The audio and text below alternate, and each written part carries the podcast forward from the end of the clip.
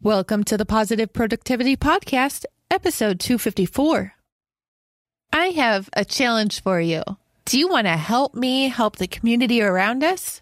Well, that's exactly what I'm doing in Keep Kim Accountable, a new weekly challenge I've set for myself in the Positive Productivity Facebook group. Every week, I post three goals that I have for myself for that week. And if you, a listener, post a screenshot of your review of this podcast in the thread below that week's goals, then for every goal that I don't meet, I will donate $25 to a charity of your choice. By the way, if I reach all my goals this week but don't reach them next week, your name will be carried forward for all of eternities, so your charity could benefit multiple times. To get involved, visit thekimsutton.com forward slash group and join the Positive Productivity Facebook group. I hope to see you there. Positive Productivity Podcast was created to empower entrepreneurs to achieve and appreciate personal and professional success. I'm your host, Kim Sutton, and if you're ready, let's jump into today's episode. Welcome back to another episode of the Positive Productivity Podcast. This is your host, Kim Sutton, and I'm so happy that you are here to join us today. I'm also thrilled to introduce our guest, Jeffrey Shaw. Jeffrey is a podcaster, photographer, author, and speaker, and the host of the Creative Warriors podcast. Jeffrey, I welcome. Well, thanks. Look, I have a blooper in the first second. I'm thrilled to be here with you. I was going through, and I just had to jump here for a second because you gave me podcaster envy. I was going through your your list of guests that you had, and I already shared with this this with you in the pre-chat, but I was just drooling. And you have you have big names, you have not so big names, and I love seeing that I I know personally some of the the not so big names. I would love to journey to how you started the podcast at some point, but can you take us back even further to how you got on this part of your journey of life? Gosh, you know, it's uh it is quite the journey. So I've I've been a portrait photographer for affluent families for 33 years now. Uh, so I photographed their families, their children on location, and I've been doing that since the age of 20. And you know, loved it. And like a lot of us, you know, I felt like I was right on purpose. This is what I meant to do, and, and I gave it my all, and truly loved it, and still do. I just do photography in a very limited amount now. In 1999, this idea of a business coach crossed my mind, and you know, Kim, in 1999, nobody was talking about business coaches. Like it was just, you know, not really a known industry. But I hired a business coach and loved every moment of it. And I stayed with that coach for seven years, speaking to him three times a month. So when he retired, it just it inspired me to try to do for others what he did for me, which as a as an entrepreneur, I felt I found really grounding. Like I it was like therapy for business. So not only were we being productive and coming up with business strategies, but I needed that person to talk to because being an entrepreneur is a really lonely experience in a lot of ways. So I loved it and I wanted to do that for others. So I went to coach training and I've never stopped being in training. I mean, and I started, I think, in 2008. I did my first training program as a coach and I've never stopped. And of course, once you're a coach, next thing you know, people are inviting you to speak on stage. And uh, the podcast I started in July of 2014, it was really a personal challenge. Somebody had mentioned the idea to me two years earlier, and I poo pooed the idea. I'm like, podcast, isn't that like outdated? And that was in 2012. But in 2014, I took it upon myself as a personal challenge. I'm like, hmm, I've always chased my dreams. I've always earned every dollar. I wonder what would happen if I had a podcast. I wonder if anybody would show up. I wonder if guests would say yes. I wonder if I would have listeners. And I, I wanted to challenge myself because, again, I had always been a chaser. And I wondered, am I worthy of coming to you know um i like I, I always said as a photographer i always felt like a professional guest because i was the one always asking for the bathroom and um so that's why i started the podcast and lo and behold it was crazy like major people said yes people show up in droves it's you know it's a really popular show and um way beyond what i could expected but and now I've written my first book, and and you know part of what I talk about in the book, the the, the concept of the book lingo, kind of wrap it up in, with this part of the conversation is the idea of lingo is to only work with your ideal customers, and one of the unseen advantages of working with your ideal customers is they bring out the best in you. This is what a lot of people don't realize. You know, a lot of people, we talk about ideal customers because they're going to spend the most amount of money or what have you, but they also bring out the best in us. And often people can see more in us than we can see in ourselves. And that to me is what happened with the podcast. Like when I started that podcast and big names were showing up as guests and, you know, tens of thousands of people listen to the show, you know, weekly, monthly. I just wanted to get better at it and then it just kept growing. Um, so I think that's an important part of entrepreneurship, and and you know the whole idea of productivity. How to how to be productive is to work with your ideal customers who bring out the best in you, so that you can be better and more productive. So that's that's a little bit about my journey. So here we are today. I've just you know just released my first book, and um, that's been the scariest leap I think I've taken thus far. So we'll see. Oh my gosh, Jeffrey, you brought up so much for me right here, and in in our pre-chat, I was sharing how I get so many questions and thoughts while guests are talking. Not that I'm thinking about it, but you just bring out so much. And then I, listeners, listen to my most recent blooper reel. I don't know if it will be released before or just after this episode with Jeffrey, but I'm sure I'll say brain fart at least once because I have so many of these awesome questions. But I had to tell you, when I started my podcasting journey in 2016, I was sending inquiries to who would be my dream guests. And I nearly dropped to the floor when the first one said yes. Yeah. I was like, oh my gosh, this really just happened. And my husband sees me like over jumping, and that's not something that I do. He's like, what's up? I was like, he said yes. yeah. Yeah. and and I felt like it was talking to a cele- celebrity, but the more I've gone on through this journey, I realize everybody's just a person. Yeah, absolutely. Yeah. My, my first guest was Sally Hogshead, who, you know, author, branding expert. I mean, she's huge and she's in the, the Hall of, huge. you know, in the um, National Speakers Association Hall of Fame. She was my first guest. And, you know, meanwhile, I'd been reading her books and taking her fascination advantage assessment. And she's like one of the people I admire most in the world. And I decided I wanted her to be my first guest. So I tweeted her on a Sunday because I figured even if she had a team who supported her on social media, and I don't know if she does, she might be doing it all herself, but just in case, I figured they were less likely to be doing it on a Sunday. So maybe she would answer. And sure enough, she did. So I tweeted her on a Sunday and said, Hey, I'd love for you to be a guest on my show.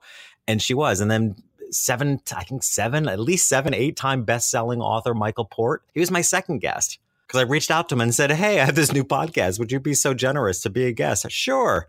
I mean, it's crazy the level of generosity among some people out there in life that, that are just doing huge things that are willing to show up for you. Um, it's, it's pretty amazing. Absolutely.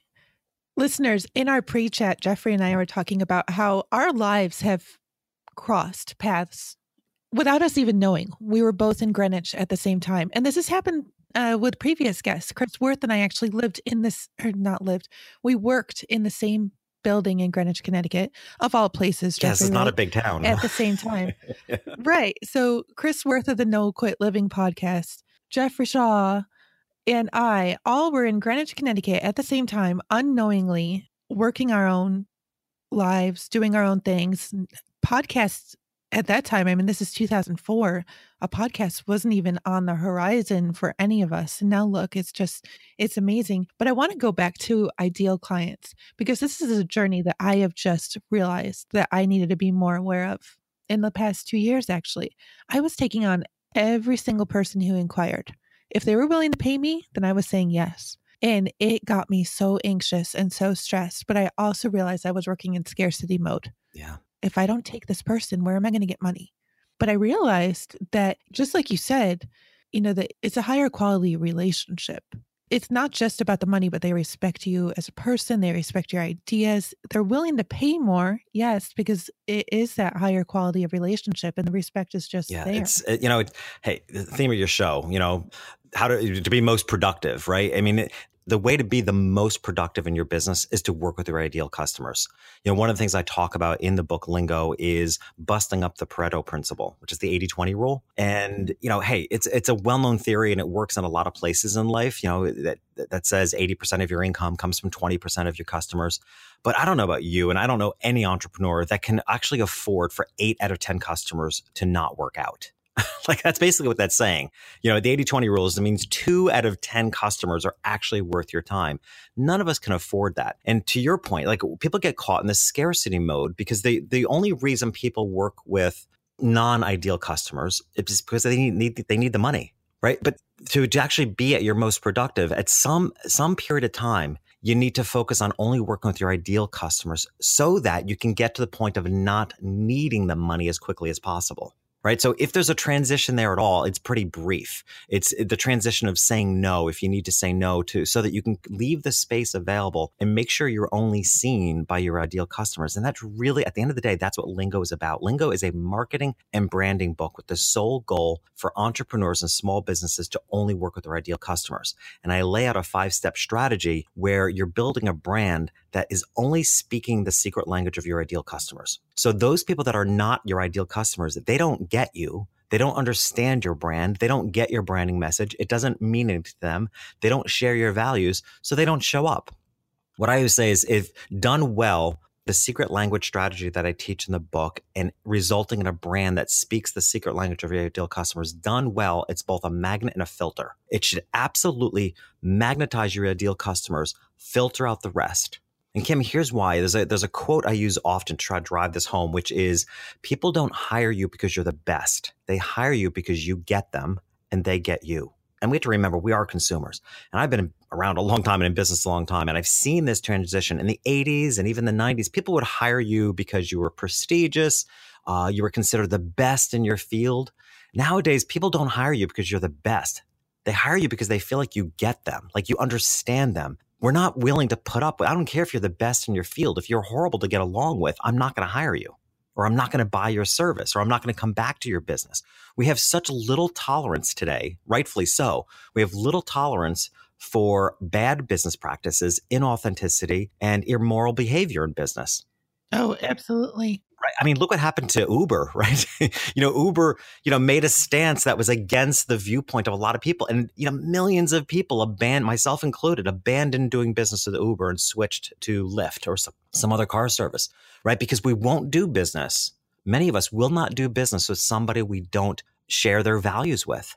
That is far more powerful than being the quote unquote best in any industry because you know, Kim, the other way of looking at it is there, how do you even say you're the best at what you do? I mean, it's so subjective. You're only the best to your ideal customer. You're not the best to somebody who doesn't get you in the first place. So it's completely subjective. Yeah. Something that I've even realized though in the past two years, and this is part of my whole positive productivity journey, is that I realized that a lot of what I was seeing on social media could be totally false. I mean, people, and I'm sort of laughing because you said you were taking family portraits of the affluent a lot of the people in the communities that I was a part of were taking pictures of themselves in front of fancy cars or in their new quote houses. But who knows if they rented it for right. a photo shoot? You know, we don't know that that's actually yours. But what I found even more bigger, more bigger, that was very eloquent, wasn't it? I like it. Yeah. It's good. It's good. That, it's good. Just go with that. More bigger. More bigger than that is the bedside manner of the people that I'm working with, specifically people that I'm working with for my business, and this is how I want to be with my clients as well. The bedside manner has to be there. No, you're not my doctor. But if I hire you to do something and you are constantly pushed for time and you can only give me two seconds because that's all that you have clocked in, I want people to respect my time and I want to respect other people's time. But don't be having a meeting with me just because I paid for you to have a meeting with me and don't like don't not care about what's actually going on behind the scenes because I want people to have a bigger picture. So I love that you said that. Yeah, know, it's it, Lingo is. Here's one of the things I think that makes the book Lingo unique. Um, and I actually fought for this because you know I said to some another host that we need another category in book sales, like whether it's Amazon or you know going to an old fashioned bookstore. There's like business books and there's self help.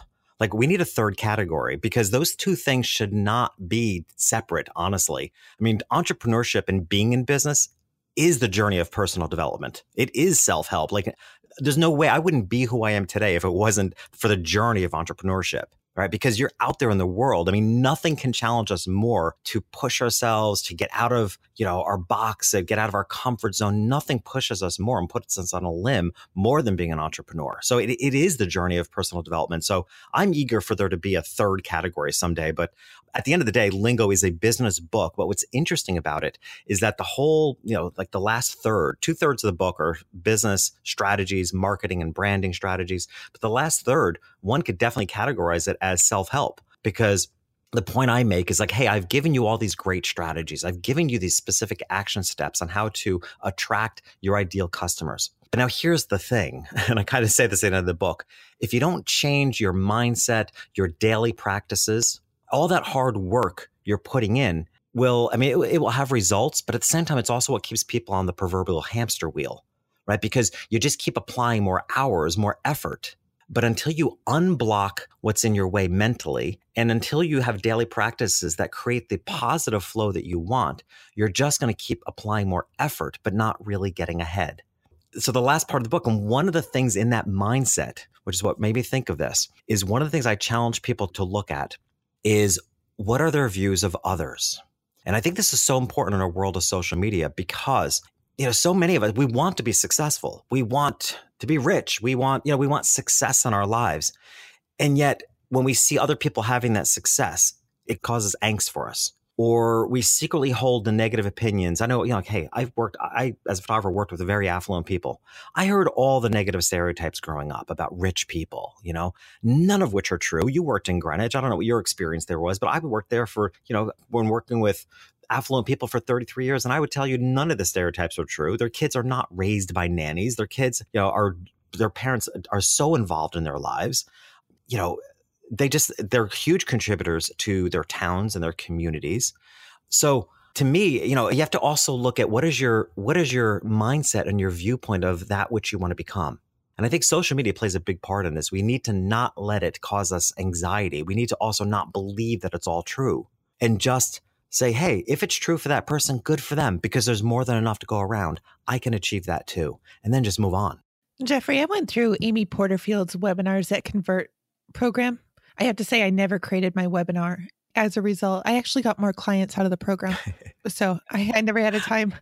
But one of the things that she talks about is when you're on a webinar and introducing yourself, it's so important to connect. Yeah. And even telling the struggles that you've been through just so that you can relate and that the people who are on your webinar have that connection with you because chances are the connection if you're sharing all your successes just like you were just saying they're going to be envious they're going to want to know how they can do it but when you share that you were at that point once and you understand what they're going through that gives the connection and it makes you more real and that's what that's actually a huge transition in how positive productivity came to be as well because I realized I needed to stop trying to be more than I was yeah. and just be real about who I am.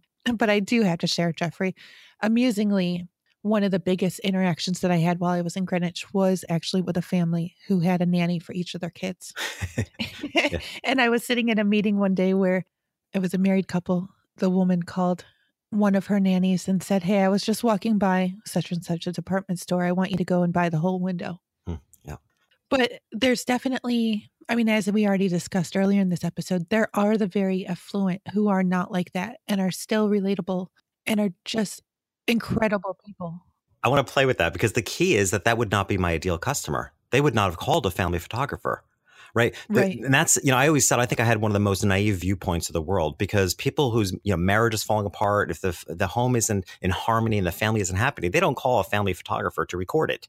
Right. So my ideal customer are, are actually those customers that whose family is their priority. So I'm not saying it doesn't exist, but you know, for what I did and how I marketed myself and how my brand, my brand was built around, you know, really a deep understanding of, of my clients. Why I've had the same clients. I mean, right now I only photograph past clients. I don't even I don't even market myself. I don't even take on new clients. I only work now with clients that I've many of them photographing every year for 30 years.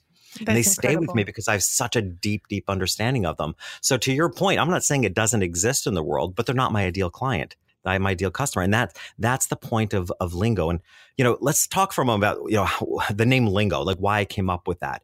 To understand every you know, well, in a practical sense, and what my discovery was, and, and to your point, I start Lingo off with a couple of stories that are very vulnerable. I mean, there's things in there that I that I've not shared before as to how you know, hey, the reason I even came up with this idea of, of speaking your customer's secret language was because I had a failing business. I struggled for three years I was failing miserably and realized I was trying to, I wasn't aligned with the, it was my hometown. I was trying to start my business in. I wasn't aligned with the values of that hometown, even though it's what I came from.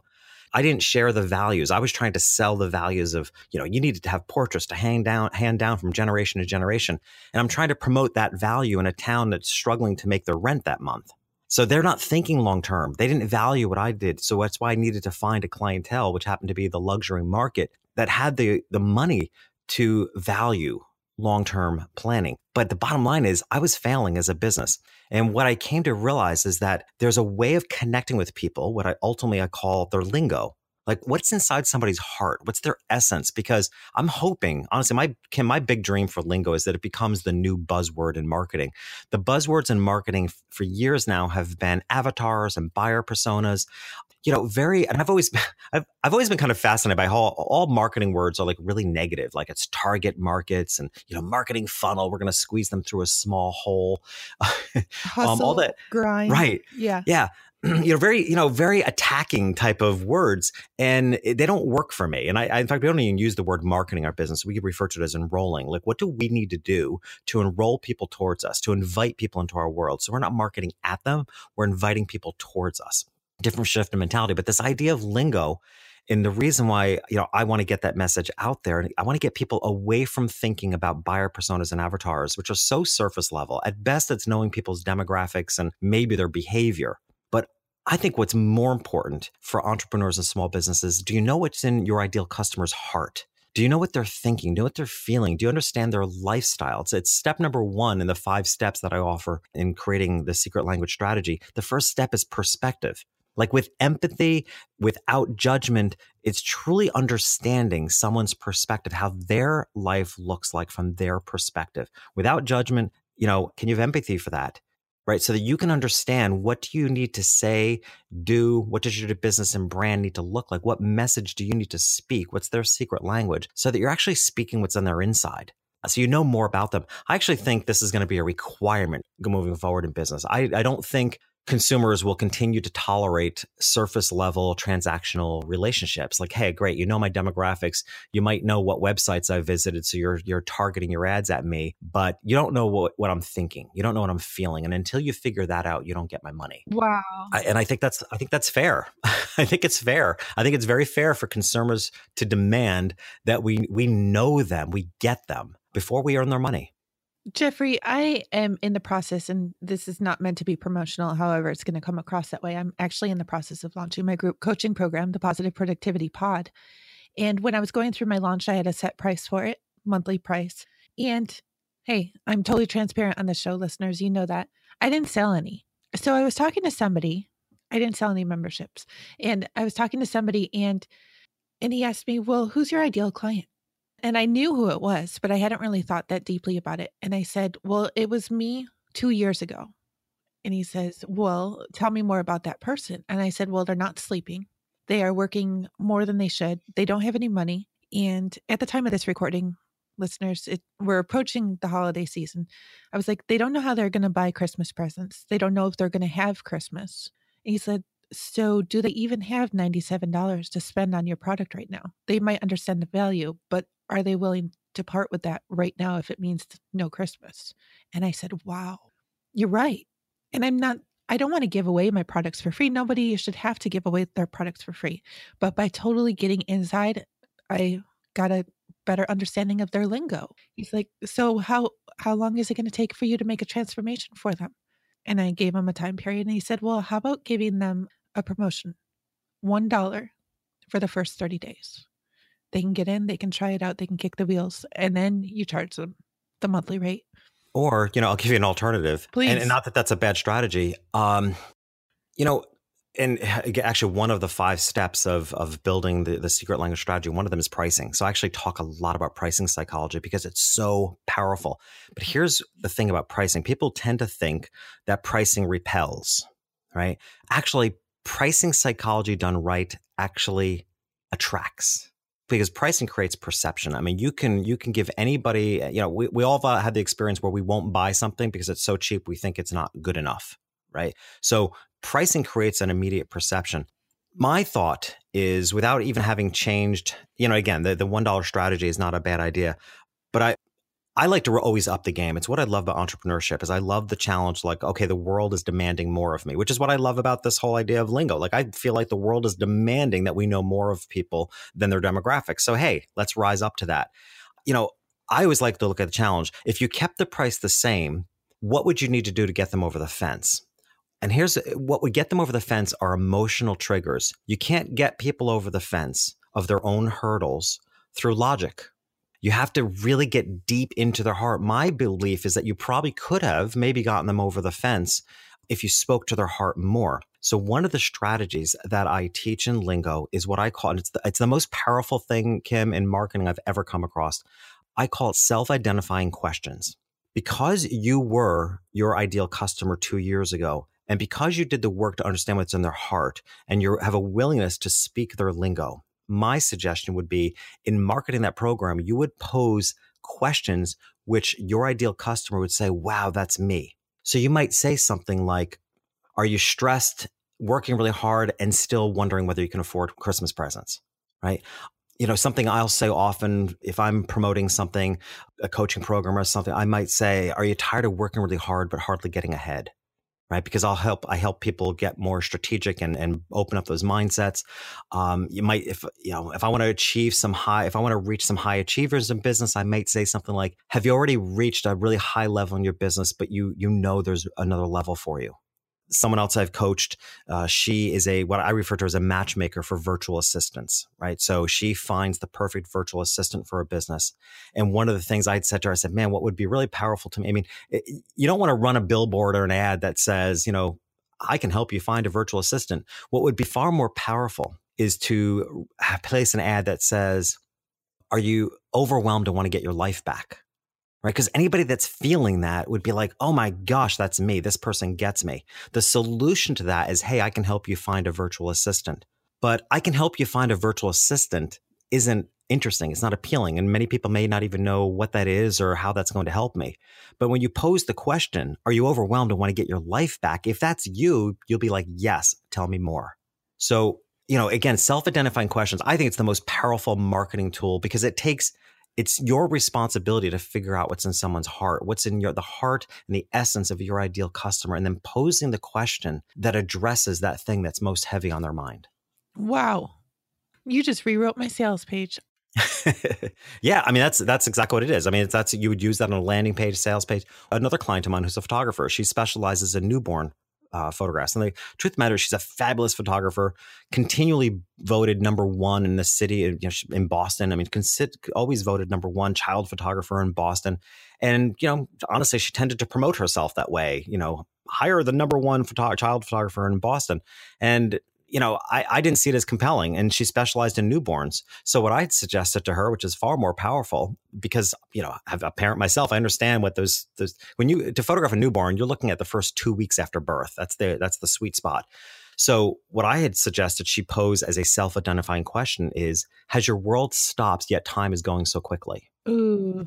Right. Because that's exactly you had children. Isn't that exactly what it felt like after you had a baby? Like your world stopped like you know nothing's more about oh my gosh you know this the baby it's a miracle your world has stopped. And yet there's that cliche wow this is going to go by so quickly. I better preserve it with photographs. Yeah and and i gotta share i mean when i had my twins if i had seen get your babies photographed by the by the city's top photographer the first thing that would have come through my brain is that's going to cost a lot and i have a lot of diapers to pay or exactly. to buy. Yeah Exactly. Yeah, exactly. That's what I had said to her. I said, you know, it's probably a lot of people are probably thinking, oh, if she's the best, I can't afford her. And at the end of the day, it doesn't matter, you know. So again, it, they're, they're, staying on the other side of the fence. They're not getting over the fence. It's the emotions. You know, the whole idea of I'll give you a little background. The entire concept of lingo as a book actually started a few years ago when I wrote an ebook, uh, which was a free ebook, and I gave some webinars and I gave some speeches around it, and it was called Emotional Branding Blueprint because I realized that the way I had always built my businesses and helped my coaching clients build their businesses was through emotional triggers. It happens to be something I'm really good at. I, you know, I was at a cocktail party once and we went on the table and everybody named their superpower and I named my superpower as empathy. It's something I've always felt I've had, really had a high, very high level of, like sensing and feeling what people are experiencing. So what has always been my most effective way of, of marketing and building businesses has been speaking to people's emotions and having those emotional triggers. So I created this ebook called The Emotional Branding Blueprint, which was about how to speak to people's emotional triggers. And then that developed uh, you know years later into what i'm now calling lingo like just you know knowing knowing a culture's lingo the culture of your business and your ideal customer you guys you share a lingo just like teenagers share a lingo right teenagers intentionally share a lingo that they don't want their parents to understand right um, so every I business has a, that too right Yeah. yeah. You know, and it's like you have twins. I mean, I don't know if you experience this, but a lot of parents of twins, like to twins will communicate with each other, like they create their own lingo. right? Well, my you know, it's how they my, relate. Yeah, my husband's constantly saying to me, "Do you understand what they're saying?" But then on the flip side of the three-year-old twins, we also have teenagers. We have a 12-year-old, 15-year-old, and 18-year-old. So we're getting attacked by lingo child-wise from from multiple sides. No, I totally get it. That's incredible. Yeah, and what, what you had said before is really critical. That we're rare, you know, we're we're not always exactly in the same place our ideal customer is. There's a really good chance what we're doing in the world is solving a problem for our ideal customer that we encountered two years ago, five years ago, ten years ago. We're almost always offering something to the world that we would love to prevent other people from having to encounter.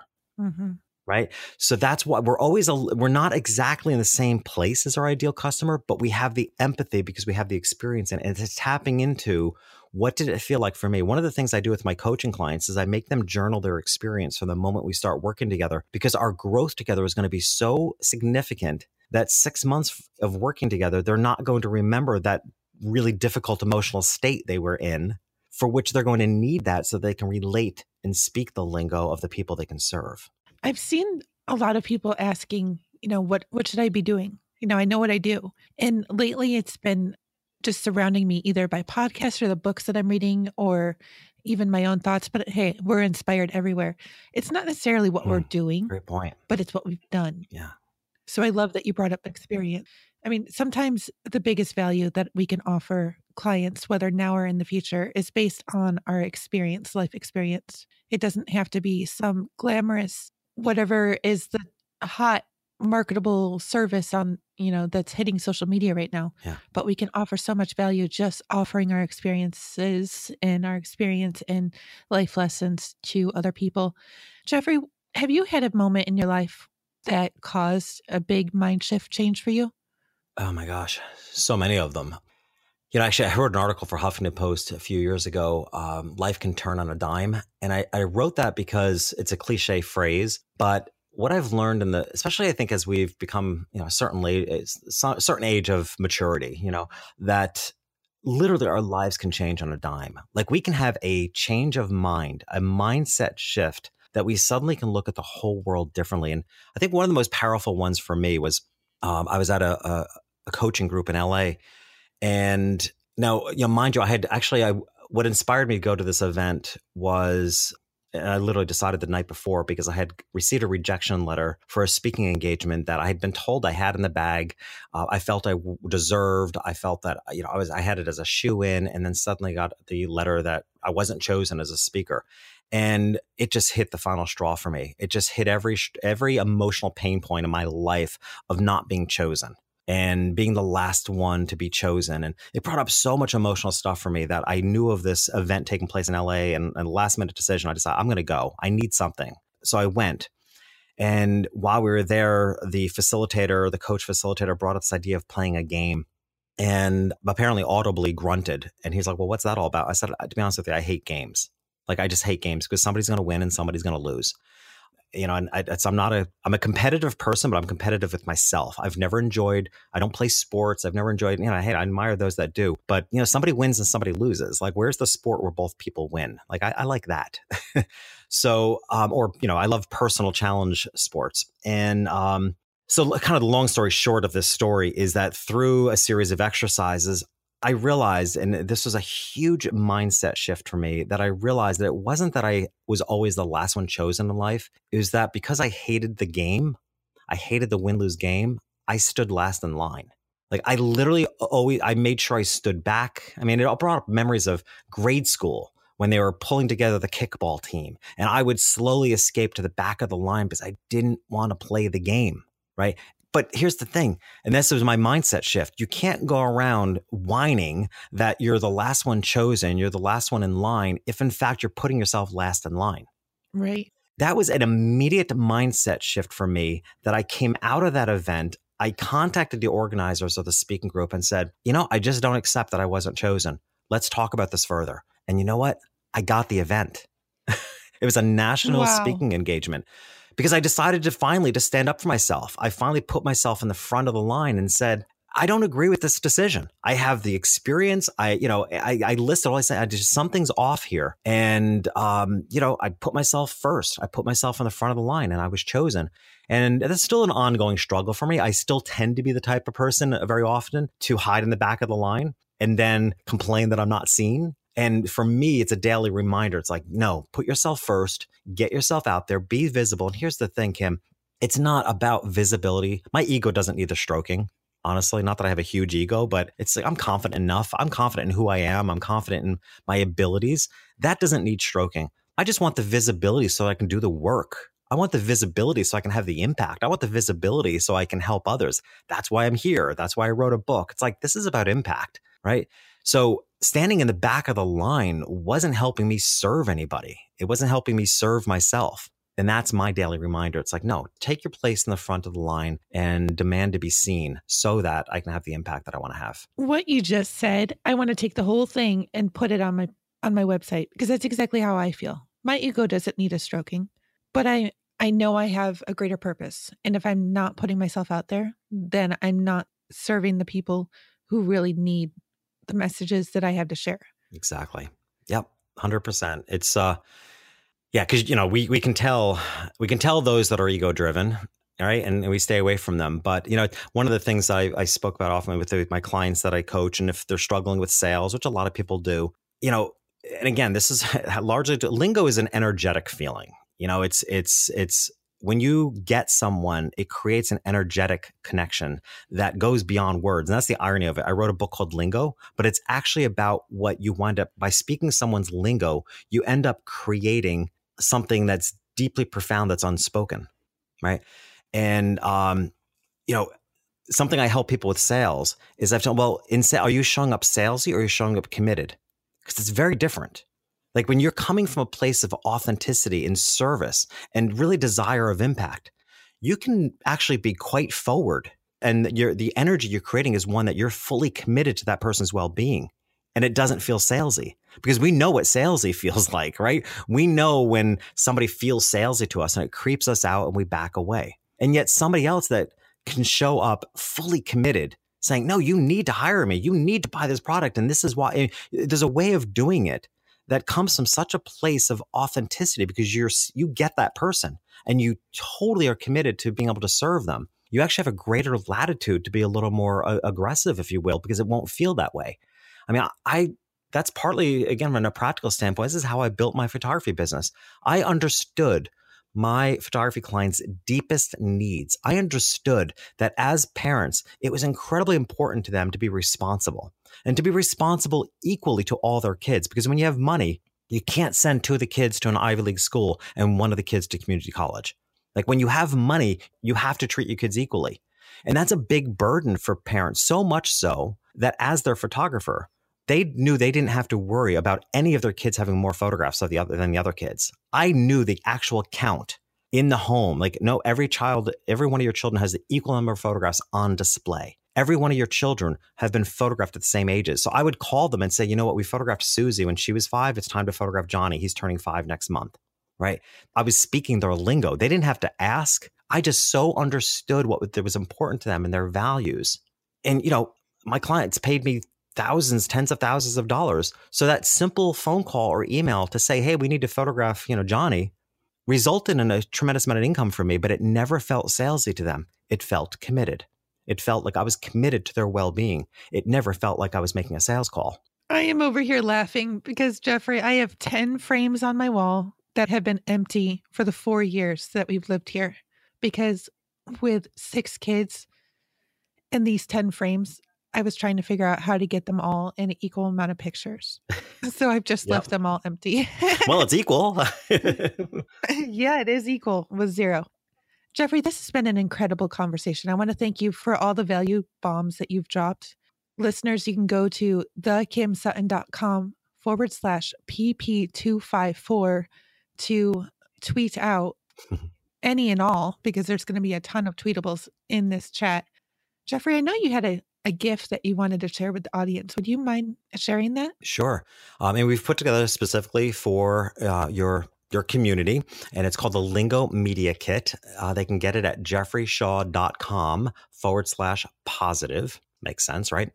and inside the Lingo Media Kit, there's a, a visual, an infographic of the five steps of building the secret language strategy. And I love visuals and I think it's important to, to have them. So it's a really easy way to take a look at hey, what are the five strategies, the five steps that I need to speak the secret language of my ideal customer? So there's the secret language infographic. There's a free chapter of the book, which is the chapter on perspective, which I think is it's the most important. It's foundational to the entire book. Um, and we also included an audio version of the free chapter, which, you know, as a fellow podcaster, Kim, I know you'll appreciate. It's totally fun. It's not your normal audio version, like those sound effects. And I've added more stories that I don't tell in the book and totally fun. So the audio version's a kick. So all that's together in the Lingo Media Kit. Again, jeffreyshaw.com forward slash positive. Awesome. Thank you so much. Jeffrey, where can listeners connect with you online? Yeah, jeffreyshaw.com is, you know, honestly, if you get start with the media kit, the lingo media kit, because, you know, if you, you find me there and you get a taste of what I do, and that's kind of, you know, that's kind of my thing, Kim, is I don't go around giving out my website a lot. Um, I try to give something that represents who I am so that if you like it and you get it, you're more likely to be my ideal customer. I don't drive just all traffic to my to what I do. I that's the whole point. I'm looking to call forward my ideal customers. So, hey, if you feel like you get me and, and I've spoken your language at all, get the Lingo Media Kit because if you have that, my contact information is all over it and all my social media. And I'm crazy on social media, I'm all over the place. Um, so, start with the Lingo Media Kit. And if you like it and you feel like you get me and, and I'm going to get you, reach out. Awesome. Jeffrey, do you have a golden nugget that you can offer to listeners? Yeah, I think yeah, my golden nugget is to not go through your life trying to prove yourself. You know, and that's one of the greatest advantages of working with your ideal customer is they already get you. They already value what you do. And it is life changing in life and business to realize that if you work with the right people, your ideal customers, you don't have to prove yourself, right? You don't have to, you're already working with people who like who you are. You know, when, when I start working, um, I do a lot of coaching around lingo coaching. And we start with, well, who is your ideal customer? Defining who your ideal customer is actually begins with defining who you are. What are your values? Who do you want to be in the world? What do you stand for? And then building a brand where who you are and what you do and what you have to offer is highly recognizable to your ideal customer so that you end up working only with your ideal customers. When you work with your ideal customers, you don't have to go through your life proving yourself. They already like who you are. They already value what they do. They already want what you have to offer. It's an easier way to live. It is highly productive.